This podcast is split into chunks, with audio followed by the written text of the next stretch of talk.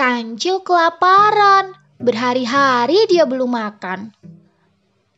Kancil kemudian melihat pohon apel di seberang sungai. Apel itu pasti lezat, tapi aku tidak bisa berenang untuk sampai ke sana. Kancil meminta tolong kepada buaya yang sedang berjemur di tepi sungai. Maukah kamu menyeberangkanku ke pohon apel itu? Tidak, kami sedang santai. Jangan coba-coba ganggu kami, jawab buaya. Kancil berpikir sebentar. Setelah itu, dia tersenyum lebar. Aku dapat ide.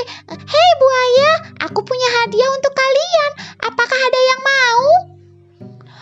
Tentu saja kami mau, jawab buaya antusias. Kalau kamu mau, berbarislah di sungai.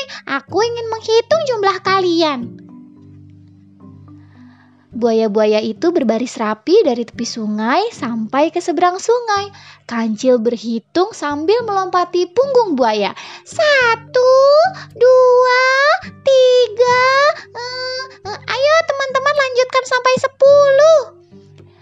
10. Ketika sampai di seberang sungai, Kancil langsung berlari ke pohon apel dan memakan buahnya dengan lahap.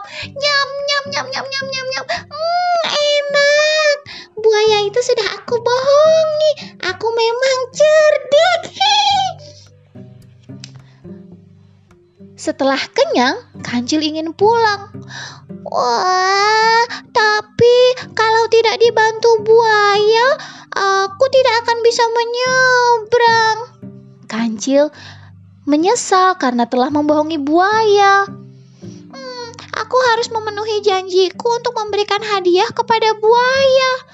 Kancil lalu memetik buah apel dan memberikannya kepada para buaya.